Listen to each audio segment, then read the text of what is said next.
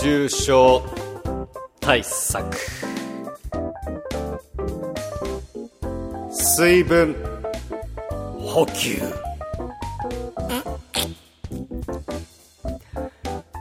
塩分も不足してませんか？夏休み。遊んでばかり。いてもいいんだよ。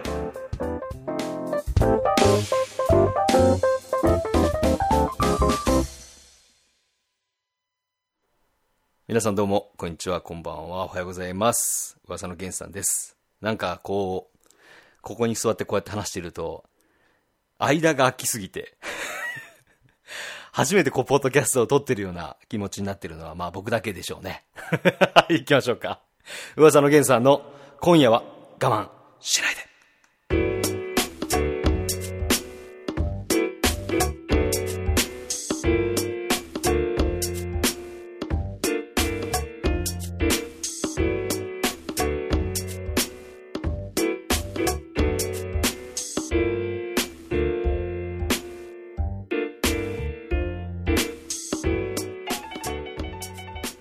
改めまして、こんにちは、こんばんは、おはようございます。噂の源さんです。噂の源さんの今夜は我慢しないで、え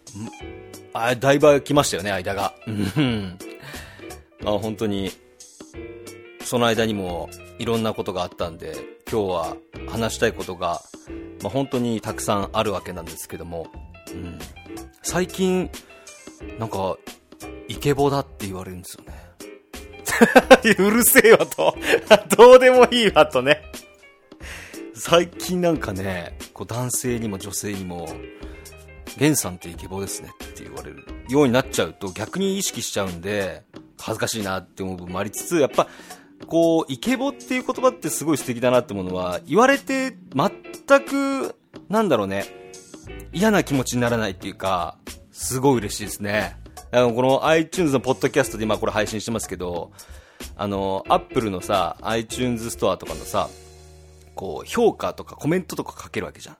アプリと一緒、ゲームアプリとかと一緒でさ、このアプリはどうでしたかみたいな評価かけるとこに、この、ポッドキャストのとこのコメントにも、この人の声はもうイケボだからすごく心が癒されるみたいなことをやっぱ書いといてほしいよね。うるせえよとうるさいね、本当にね。うん。夏どうですか？暑いですね。うん。湿気もすごいしね。今年は何だろうね。雷も鳴るしね。雨も降るし。そのせいで雨も降るからやっぱそれで蒸発してまた湿気がすごくなる。もうやめてくれってことで。まあしばらく間が空きましたけど、まあ、この間にね、なんでこう、こんなに遅れてしまったのかっていうのがありまして。まあ、とある日の夜にですね、私の、まあ、iPhone の方に、僕 iPhone7 を使ってるんですけど、えー、プッシュ通知が、えー、来ましてね。それどんなプッシュ通知かというと、あなたの Apple ID に、えー、ログインしようとしている人がいますよ。許可しますか？許可しませんか？みたいなプッシュ通知来たことあります？皆さん。僕あるんですけど、まあみんなはないかもしれんけどね。うん。あるんです。で、それがモス、海外のモスクワ、モスクワからの通知だったんで、わ、モスクワやばと思って、まあ日本でもやばいと思うけど、で、即ま許可をしないっていうことで、で、さて、その日の夜にゲーム実況を撮ろうと思ってたんで、パソコンを、僕 MacBook Pro っていうパソコンを使ってるんですけど、パッて開けてみたら、生まれてこんなことあるのかっていうことが起きまして、パッてパソコン開けたら、6桁の数字を入れてください。入れなければ、このパソコンはもう永久に使えませんよ、みたいな 表示が出て、嘘だろと思って。で、びっくりして。俗に言うあのサイバーテロというやつにね、もう一回言います。俗に言うサイバーテロっていうやつに、やられまして、モスクワから。で、ま、あたふたして、まあ、次の日に、まあ、僕は MacBook Pro なんで、その Apple のケアをしてくれる電気屋さんだったり、まあ、Apple Store っていうのが全国、全世界にあるんですけども、まあ、そこにまあ持ってこうっていうことで、次の日の起きて朝、えー、行こうかなと思った瞬間に、いや、ちょっと待ってよと思って。こういう Mac のサポートセンターみたいな、こう電話をかけるコールセンターみたいなところに、まあかければ、意外とすぐ解決するんじゃないかなと思って、こういうケースって結構あるだろうと思って。で、朝一、まあ、眠たい中、すぐかけたんですね。そしたら、まあ、受付のお姉さんが、こう、こうこうこうてっていう、まあ、事情を説明したら、あの、いろいろ試してみたんですけど、そのお姉さんじゃ対応できず、えー、そのお姉さん曰く、こういう技術のプロフェッショナルがいるから、そちらにつなぎますということで、え、2人目の方に行くという話になったんですね。で、僕の中ではさ、この、なんていうんですか、その技術のプロみたいなことを、こうやっぱ言われてしまうと、それはちょっとなんていうんですかね、今この世間では弁護士とかさ、学校の先生とか、まあ、教授とかさ、科学者とかさ、そういわゆる、俗に言う、こう、先生と呼ばれる方々、議員さんとかさ、そうなんかすごい、もう光が後ろから差してるような人がさ、こう、電話の窓口に来て、俺とこう、マンツーで対話するっていうことで、ちょっと、電話握る手も汗がこう出て、ちょちょぎれてきたよね。涙じゃないけど、手汗がこう。で、で、ちょっと緊張して、それまであぐらで、こう、サポートセンターに、あはいはいっ、つって。そういう、こういうことでちょっと直直してほしいんですけど、っていうことをこう電話したんですけど、ちょっと俺も、やっぱ正座になったよね。正座で、ちゃんとこれ話聞かなきゃいけない。真剣に聞かなきゃいけないと思ったらさ、その二人目のお姉さんがさ、多分、その栃木、茨城とか栃木とかのこう、で、バリバリいるローカルな方で、まあ、その人何も悪くないんですけど、まず、お兄さんの Apple ID を教えてもらってもいいですかね？っていうとこからスタートしたわけよ。俺なんかその、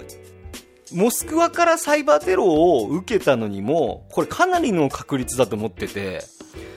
そんな稀なことを、しかもゲーム実況をたまたまやってる俺のとこに来ると思いながら、サポートセンターに電話したのに、その数あるコールセンターの一人のうちから、栃木なまりの人が出てくる茨城なのかな？これ、ね、地元の人だったらわかると思うんですけど、お兄さんの Apple ID をまず入れていただいて、トゥートゥルトゥトゥトゥみたいなこと。を いや、その地元の人、その、地元をリスペクトしてるわけだから、何も悪くないし、むしろ、尊敬するべきなんだけど、いきなりさ、やっぱプロフェッショナルってイメージも、的なものを僕の頭の中に固めてしまったわけだから、予想できないこの展開に、わあなんか生きててよかったな、つうか 今日サポートセンターに電話してよかったなっていう、こんな人もプロにいるんだっていうことですごい安心したんですけど。まあでもそこでも結局、えー、解決策が分からず、3人目の方につないで、その3人目の方も分かんなかったんで、アップルケアを担当しているショップの方にね、行ったら、えー、1週間ぐらいかかるかもしれないっていうふうに言われたんですけども、まあ2日後には電話がかかってきて、無事治ったんですよ。うん、で、復活して、生放送したりとかちょこちょこ、まあゲーム実況もやってましたけど、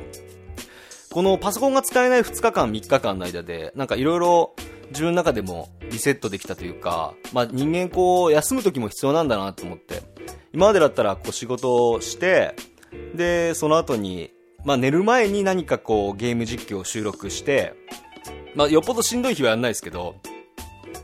で、まあ、空いた時間にその動画を編集して、YouTube にアップロードしていくってことやったんですけど、いきなりそれをやろうと思ってたのにできなくなっちゃったから、2、3日、自分の中では、もうちょっと空いたかな ?1 週間ぐらいかなあのー、ゲーム実況を開けるまでには。えー、空き時間ができたんで、いろいろ、こう、考えがリセットできたというか、こういう動画も上げてみたいなとか、そういう、こういうラジオもやってみたいなとか、そういうのがすごい浮かんできて、まあ、それで 出てきたのが、まあ、白ドラ実況でいう、まあ、剣士8人の法則ですよね。これ、白ドラゴンっていう、まあ、ゲーム、スマートフォンのゲームアプリがあるんですけど、まあ、あれは、まあ、賛否両論あると思いますけど、まあ、そういう夏だからちょっとリスナーさんというか視聴者の皆さんをドキドキさせれるようなえそんな方法あったんだっていう風に思ってもらえるような考えが何か浮かばないななないかなと思ってあの動画を出してみましたけど皆さんいかがでしたでしょうか、うんまあ、実際僕はそれ勝ててるんでね、うん、誰が何と言おうとねまあ、それでいいと思ってるんですけど、教科書通りのゲーム実況なんてやんねえぞと。こっちとら。ゲーム実況歴も地味に長えから。もう普通の実況とか飽きてんだよ、みたいな。そういうとこもあるからね。うん。ということでね。まあそれにしても、任天堂スイッチが手に入らないですね。まあ僕ほ、めっちゃ欲しいってわけではないんですけど、スプラトゥーンもね、正直言うと、1、1をやってきてないから、2に対してこうめっちゃやりたいとか、いうあれでもないから、まあ、任天堂スイッチが割とこうお手頃に手に入るようになったら、まあ、買おうかなぐらいの感じですけどね。すげえもうすごい面白そうですね、スプラトゥーン2。うん、本当にね、電話しても予約できないぐらい今人気なんだって。ネットで買おうとしても全然買えなくて、えー、なんかこう、新聞のチラシとかに、とか、インターネットの、そのゲーム屋さんのホームページとかに、この店舗に、あの、この日にちで何台、任天堂スイッチが入荷するんで、欲しい方は朝、お店の前に並んでください。抽選会を行いますみたいな感じで、本当欲しい人は、任天堂スイッチを買いに行くというか、買えないかもしれないけど買いに行くみたいな感じで、今言ってるみたいですよ。うん。凄まじい人気ですね。任天堂スイッチ。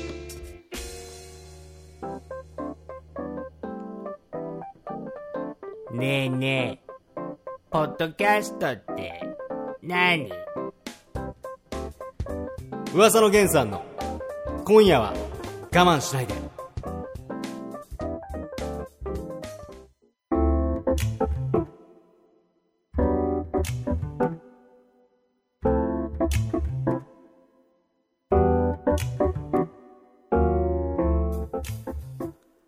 噂の源さんの今夜は我慢しないで、こちらは今回もですね、ポッドキャストにて皆様にお届けしております。ということで、今回のトークテーマはですね、携帯型ゲーム機。歴代か。歴代携帯型ゲーム機となります。たまにはなんかこういうハードに関するお話も、えー、このポッドキャストでできたらいいなということで、まずは、えー、ま、携帯型のゲーム機の方、モバイルの方ですね。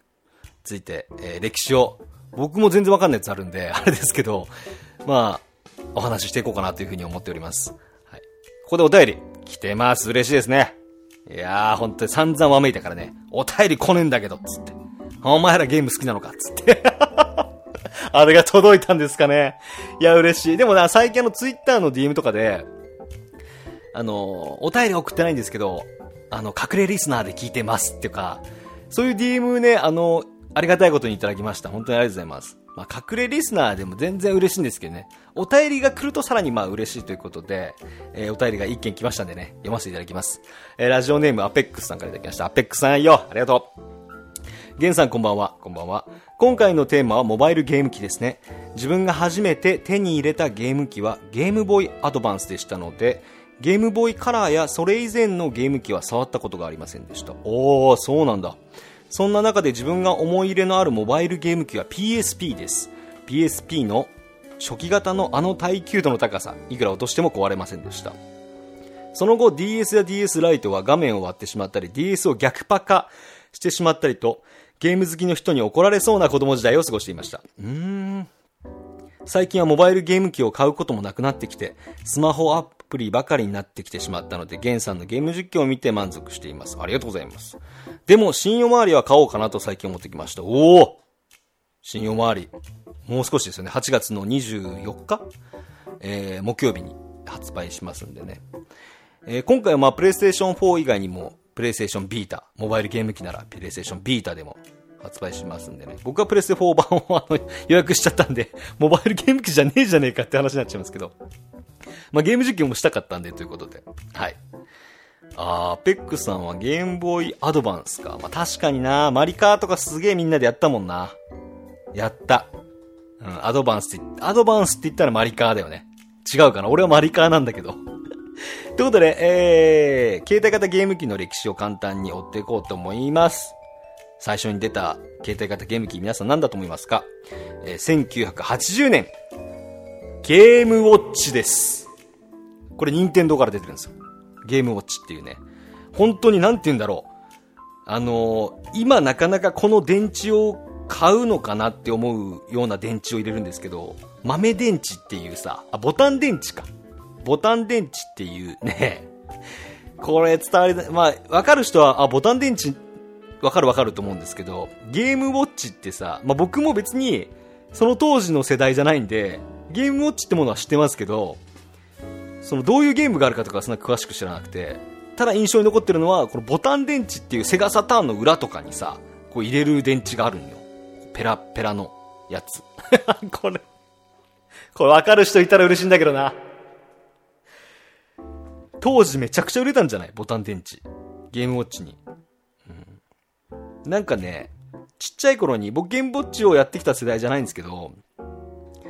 自分が物心ついて小学校ぐらい、小学生ぐらいになった時に、ゲームウォッチだろうなっていう思う、もう電池の蓋とかもどっかになくされてて 電池も入ってない状態のゲームウォッチを、が、こう、おもちゃの中から出てきたっていう思い出はあります。僕の思い出はそんな感じです。ただ、結構革命的で、それまで携帯型ゲーム機っていうのはなくて、それこそ、ファミコンもないんじゃないかなあるのかなファミコンって1983年とか2年とかだと思うから、ファミコンより出る前。だからゲームっていうと、ゲームセンターに行って、こう、100円玉を入れてやるっていう時代、アーケードゲームしかなかったから、ビデオゲームって言うとね。だ当時相当革命だったみたいでめちゃくちゃ売れたらしいです。その後に1900 1985年にエポック社、おもちゃのメーカーって僕は印象がありますけど、ゲームポケコン。で、1989年に任天堂がゲームボーイを出すと。いや、ゲームボーイって本当革命的だよなと思うんですけど、当時僕ゲームボーイが発売した時は、発売した当時は、ほんとちっちゃかったんで、あんま記憶ないんですけど、なんか近所のお兄ちゃんとかがゲームボーイを持ってたら、公園でゲームボーイを持ってやってたら、そこに近所の僕も含めたちっちゃい子たちが10人ぐらい集まるぐらい、ゲームボーイってなんか貴重な、持ってたらすごい人気者になれるみたいな感じのゲーム機だった印象がありますね。テトリスやってるだけなのに、公園に10人、ちっちゃい公園に10人ぐらい子供たちが集まっちゃうみたいな。うん。1989年か、ゲームボーイって。えー、同年、当たり社が出した当たりリリンクス。全然知らないね。1990年にはセガが、えー初めてのカラーを搭載したゲームギアを発売。いやー、すごい。ゲームギア、じゃ、あの、ゲームギアの思い出した。このセガが出したゲームギアっていうのがあるんですけど、なんていうんですかね、ちっちゃい頃皆さんも頭の中で、自分の部屋って、あった人なかった人いると思うんですけど、僕は自分の部屋ってのを持たせてもらったんですよ。小学校の時に。最初お兄ちゃんと同じ部屋だったんですけど、小学校高学年ぐらい、いや、もうちょっとちっちゃかったな。低学年から中学年ぐらいになる時かな。に、自分の部屋にテレビってのを置かしてもらえなかったんですよ。もちろん家の中でもテレビのアンテナをさせるとこってあんまなかったから、自分のな部屋でテレビが見れたらって、いつも頭の中で理想図を描いて自分の部屋を作ってたんですよね。で、どうしてもテレビアンテナ挿すとこないから、僕はそれで、えー、お年玉とかを使ってラジカセを手に入れて、で、ラジオを聴いたりとか好きなミュージシャンの音楽を聴いたりして、その自分の部屋で過ごす時間っていうのを、すごい楽しく、ゲーム、もちろんゲームもやりますけど、過ごしたんですね。でも、いつか自分の部屋でテレビが見れたら、なんて楽しいんだろうなって考えたことがあって、その時に出たのがこのゲームギアっていうハードですね。ゲームギアは、えーゲームボーイみたいにカセットを、テレビが見れるようなアンテナのカセットを挿すと、こう電波を拾って、テレビが見れるっていう画期的なハードだったんですよ。これは当時ね、僕は、でも低学年ぐらいだったかな。やっと小学校に上がったぐらいだと思うんですけど、持ってる子がいてゲームギアを。そいつのドヤ顔感っつったら半端なかったですね。俺テレビ見れるんだけど、みたいな感じの。まあ僕でも田舎だったんで、あんまり電波もよろしくなくて、見えるとこ見えない場所ってのがあるらしかったんですけどね、その友達が言うと。いやでもテレビを持ち運べる小学生ってなんかすごい優越感じゃないですか。うん。今す、今でいうこうスマートフォンを持ち歩いてる小学生ってまあ当たり前のにいるのかな？それでも優越感に浸れると思うんですけど、当時はこうテレビをも見れるゲーム機を持ってるぜっていうのでね、このゲームギアはすごい印象に残ってますね。同じく1999 1990年に、え NEC が出した PC エンジン GT。あー、知らないな知ってる人は知らねえのかって思ってると思うんだろうな、これ聞いて。えー1996年、えーだいぶ間が空きましたね。ゲームボーイポケットが任天堂から出ると。うんこれね、なんでゲームボーイポケットが出たかって皆さんご存知ですか？まあ、直接の理由にはなってないかもしれないですけど、ゲームボーイポケットって、ゲームボーイと何が違うかっていうと、薄くなって、画質が良くなってるだけで、ゲームギアっていうカラーっていう要素はないんですよ。あくまでゲームボーイポケットなんで、ちっちゃくなって値段も落ちて、画質が綺麗になったけど白黒なんですよ。でもなんでこの任天堂さんがゲームボーイポケットを出したか。これはですね、本当にね、逆転の発想なんですけど、そこにポケットモンスターっていうものがあったからなんですよ。そう。ゲームボーイポケットはですね、ポケットモンスターがあったからこそ、存在する携帯型ゲーム機なんですね。ゲームボーイ発売して、1989年、ものすごくゲームボーイが売れたんですね。持ってたら、なんかこう、兄弟でも取り合いになるぐらい、家で何台もゲームボーイなんて買ってもらえないから、取り合いぐらいこうゲームボーイやりたかった。友達にカセット借りたりとかさ、していろんなゲームを挿してこう、家、部屋でやったりとかしたかったんでね。そんな中でも、その後に、えー家庭用ゲーム機で、まあ、スーパーファミコンっていう、今も歴史に残っている任天堂さんが出した画期的な、えーゲーム機があるんですけど、皆さんも知ってると思いますけど、スーパーファミコンが発売されることによって、ゲームボーイユーザーってのが、急激に減っていくんですね。うん。だから、今でもゲームボーイのソフトで、レアなゲームソフトって多いんですよ。みんなそれはスーファミばっかやってるから、ゲームボーイソフトが全然売れなくて、もう今絶対ほとんど手に入んないゲームボーイのソフトとかって結構あって、なかなか手に入んないんですけど、でもそれを救ったのが、ポケットモンスター赤緑なんですよね。ポケットモンスターが発売されたことによって、急激にゲームボーイユーザーが増え始めまして、そこで、えー、また携帯型ゲーム機が息を吹き返すと。一時期もう本当にゲームボーイ終わったんじゃないかなっていう時期が、今思うとあって、みんなスーハミやってたんで。そこで出た、えー、1996年ゲームボーイポケット。翌年、任天堂さんは1998年、あ、2年後か、ゲームボーイライトという、まあ、画面に光、明かりがつくような明るいゲームボーイライトと、えーゲームボーイカラーを出すと。そして SNK がネオジオポケットを出すと。あ、そうなんだ。SNK さんは本当にハードに恵まれないですよね。結構 SNK さんって先を行き過ぎちゃって、その時代よりもっと先を行っちゃうんですよ。任天堂がこういうハードを出すから、俺らはもっと先を進んだゲームセンターのクオリティをそのまま持ってこようとしたりとか、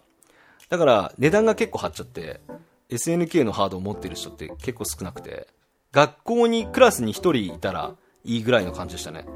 ネオジオポケット。懐かしいですけどね、僕は。ネオジオポケットカラーとかね、1999年に出るんですけど、すごい懐かしいですね。1999年に SNK からネオジオポケットカラー、そしてバンダイがワンダースワン。懐かしいワンダースワンね、白黒のやつなんだけど、結構面白いゲームいっぱいあるんだよね。うん。えーそこで、えーこの1990年代後半になってくると、えー、たまごっちとか、バンダイのたまごっちとか、バンダイだよね。宝か。宝かな？バンダイかな？ちょっと後で調べたいなと思うんですけど、すいません、なんか正確な情報が お伝えできなくて。たまごっちっていう、ゲームボーイとか、ネオジオポケットよりも、さらに小型の、女子高生とかにすごい人気になったたまごっちとか、小学生にすごく人気になったデジモンとかね。デジモンってデジタルモンスターかなキーホルダー型のゲーム機をどんどんおもちゃメーカーが出すんで、一世を風靡するんですね。よく、あの、テトリスとかできるさ、ちっちゃいゲーム機とかあったじゃん。持ってなかったみんな。俺持ってたんですけど、僕はたまごっちとか、そういうデジモンとかすごい憧れてたんですけど、なんせ僕は田舎生まれなんで、なかなか手に入んなくてですね、そういうパチモン、パチモンのギャオッピーってのを持ってましたけどね。たまごっちとデジモンを足して2で割ったような。ね、デジモンとか遊戯王とかね、カードゲームでいう。そういうものがすごい流行ってきて。そこでソニーさんがですね、プレイステーションと連動して、こういう携帯型ゲーム機を出せば流行るんじゃないかということで、ポケットステーションっていうのを出すんですね。これ皆さん知らないと思うんですよね。ポケットステーションっていうのは、通称ポケステって言われてて、ポケステは、えー、プレイステーションのメモリーカードにもなるけれども、そこで遊んだゲームのキャラクターをたまごっちみたいに育成できるっていう、ドット絵のゲーム機を出すね。ちっちゃい、こう、卵型のね。うん、僕持ってましたよ、ポケステ。ポケステでね、当時、ファイナルファンタジー7か8のキャラクターのあの、チョコボをね、チョコボだったかモーグリだったかをこう育ててましたね。懐かしい。これ今聞いて分かってる人はすげえ懐かしいと思ってくれてんだろうな。うん、えー、翌年2000年ミレニアムですね。バンダイがワンダースワンのカラーを出すと。えー、ここでついに行きますね。アペックスさんもおなじみの2001年ゲームボーイアドバンスが任天堂から出る。えー、で、えー、任天堂から独立した、えー、株式会社ポケモンがポケモンミニを出す。ポケモンミニ俺知らないな。2002年には、えー、バンダイさんがスワンクリスタル。ワンダースワンの新しいバージョンかな。うん。2003年ゲームボーイアドバンス SP。あ、折りたたみのやつだ。懐かしい。任天堂。ここで出てきます。2004年ソニーからプレイステーションポータブル。PSP ですね。PSP は本当みんな持ってたな。俺持ってなかったんですけど、僕、どっちかというと任天堂さん派なんで、今は別にどっちも好きですけど、当時ってなんか、それこそ、ファイナルファンタジーとドラクエどっちやるって言ったら、僕はファイナルファンタジー派だったんですよね。なんかそういう派があったんですよ。ドラクエ派とか、ファ、ファイナルファンタジー派とか、任天堂派とか、ソニー派とか、セガ派とか。僕はなんか任天堂派だったんで、ずっと任天堂 DS とかは持ってたけど、アドバンスも持ってたけど、PSP だけは手出さなかったんですよね。でも PSP って今やっときゃよかったなって思うのは、モンハンとかね、当時すごい流行ってたんでね。うん。持っときゃよかったなって思いますけどね。でもって、えー、2004年 PSP が出た年に任天堂 DS も出て、2005年ゲームボーイミクロ、任天堂からです。これなんで出したんだろうって今思うんですけど、ゲームボーイミクロっていう DS のソフトはできないんですけど、アドバンスのソフトしかできないんですよ、ゲームボーイか。でも任天堂はなんか記念に出したんだよね、ゲームボーイミクロっての。今相当貴重な本体なんですけど、ゲームボーイミクロって。アマゾンとかでゲームボーイミクロって検索したら、多分ある程度値段しな、出さないと買えないハードなんですよ。アドバンスとゲームボーイのソフトしかできないんだよ。初代の。でもなんか画質だったりとか、その性能本体に使ってる素材、素材っていうんですかね、部品とかも結構いいものを使ってて、サイズもちっちゃいから。あとカスタムしたらなんかね、いろんなことできるっていうのを噂を聞いたことありますけどね。ラジオを聴けるようになったりとか、音楽を聴けるようになったりとか、なんかそういう機能が入ってるらしいんですね。うん、話題のハードですよ、ゲームボーイミクロって。うん、今でも手に入りにくいんじゃないかな。うん、えー、翌年2006年に任天堂 DS ライト。そして2008年に任天堂 DSi。えー、その後2009年にプレイステーションポータブル GO。あ、ポータブルに、PSP GO ってあったな。結局買ってないけど。あれって何が違うんだろう ?PSP と。これ、めっちゃ詳しい人いたらね、お便り送ってほしいですよね。うん。え2009年同年に任天堂 DSi、LL ね。この頃からですよね。DS の LL サイズっていうのが出だしたのが。本当に、今まで子供しかやらなかったゲーム機ってものが、えー、ゲームボーイ世代の人が大人になってって、やっぱりでもゲームをやり、やりたいなってことで、3D、あ、DS とかを買い出すんですけど、もうちょっと画面が大きくなったらいいなってことで DSLL ってのがこの頃から出だすんですね。ゲーム世代が大人になっていくんで、どんどん。うん。だって、最初のゲームボーイが出て、10年ちょい経ちますからね。もうそれは大きくなりますよね。僕も成長して、まあ、DS は持ってましたけど、DSi は持ってなかったですね。うん。で、2011年、任天堂 3DS。これもね、革命的ですよね。同、同年、えー、ソニーが出すプレイステーションビータ。もう今もありますもんね。この2つ、3DS とビータが2011年ですよ。今から6年前。このぐらいからか、ゲームをダウンロードするっていう世代にちょっとずつ変わっていくんですね。うん。そう、ソフト買わなくてもできるんだもんな、今って。すごいな。本当に。で、2012年ネオジオ X SNK が出すね。えー、任天堂 3DS LL。2014年にニュー任天堂 3DS、ニュー任天堂 3DS LL。2016年任天堂 2DS、あ、縦長のやつだ。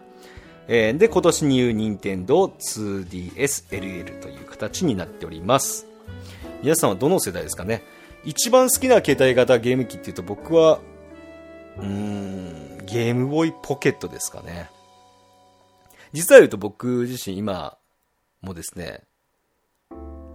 えー、ゲームボーイカラーをまだまだ持ってまして、一回、あの、初代のゲームボーイを持ってたんですけど、まさすがにちっちゃい頃遊びまくってたんで、電池入れるとこ割れちゃったりとかさ、もう電、なんかこう全然画面もちょっとひび入っちゃったりとかして、あれなんですけど、大人になって、こう昔のゲームってやっぱやりたくなるもんなんですね。ゲームボーイカラーを久々になんかやりたいなと思って、うん。ゲームボーイカラーを去年ですかね。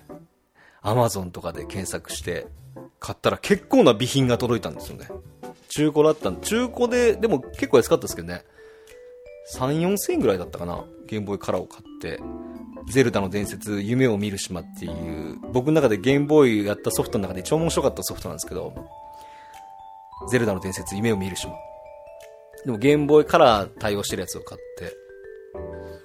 クリアしましたけど。まあでも今の子供たちって考えていくと、ちっちゃい子たちは、それこそスマートフォンのアプリを無料でダウンロードして、えー、お父さんお母さんにこれガチャ回していいとか言ってやってんのかな？だから大人になった時に、そのゲームが、あの頃さ、あのアプリあってさ、すげえやってたんだよなって話ができるのかなって思うと、ちょっと僕は不安に思う瞬間もあるんですけど、僕はなんかもう一つのソフトを擦り切れるぐらいまで、レコードで言うとさ、擦り切れるぐらいまでずっとやって、ここに隠しルートがあるんじゃないかとかぐらいまで一本のソフトをあんま買ってもらえなかったんでやってたんですけど、今の子供たちは、こう、スマートフォンで無料でゲームをダウンロードできるじゃないですか。だから、あれこれダウンロードして、ちゃんと自分の思い出の中に残ってたらいいなって思いますけどね。うん。そういう革命的なスマートフォンアプリって、あんのかなって思う瞬間が僕はたまにありますね。うん、今は、それこそね、僕個人がゲームを作れる人間だったら、それをスマートフォンアプリで配信することもできるけど、それって結局は面白いゲームを発信したいっていうことではなくて、やっ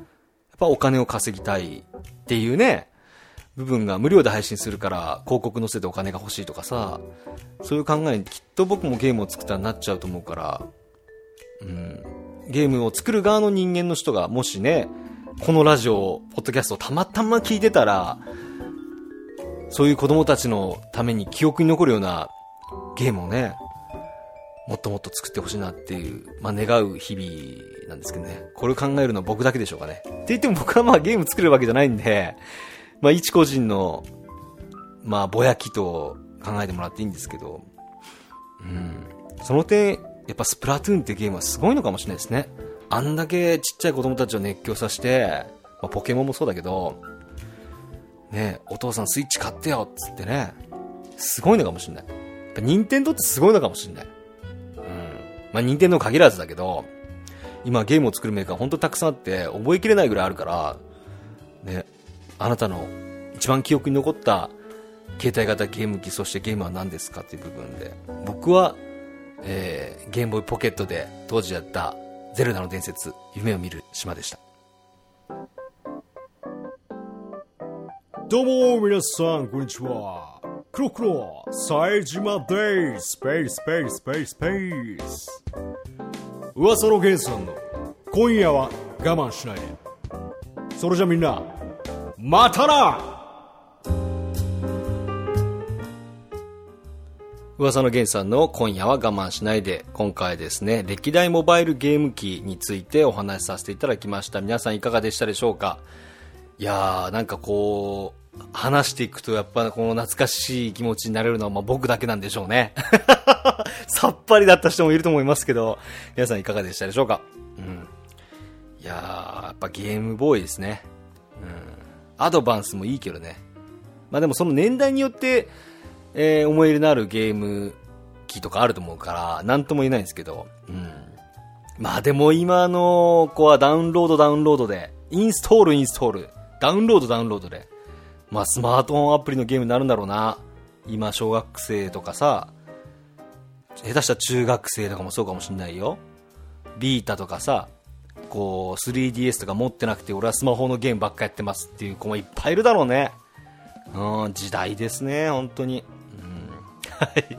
そんな感じで、えーこの番組ではですね、皆様からのお便り、ゲンさんへの応援メッセージ、えートークテーマに対する、えー投稿などなどいろいろお待ちしております。お送り先はですね、私、噂のゲンさんのツイッターですね、えー genofuwasa ゲンオブ噂をフォローの上、え直接ダイレクトメッセージを送ってください。もしくはですね、えー Gmail にてお便りの方もお待ちしております。Gmail での送り先は gen.of.uwasa アットマーク gmail.com ゲン .of.uwasa アット gmail.com こちらまで皆様からのお便りお待ちしております。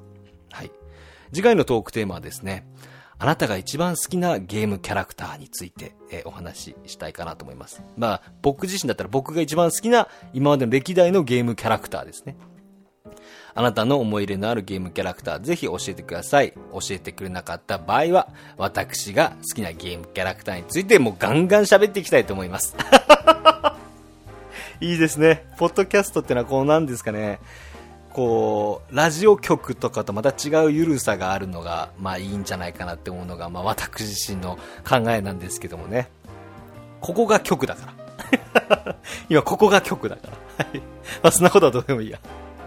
えー、この夏あなたはどんなゲームをして過ごしたいですか？また次回もぜひ楽しみに来てください。それじゃあ皆さんまたな！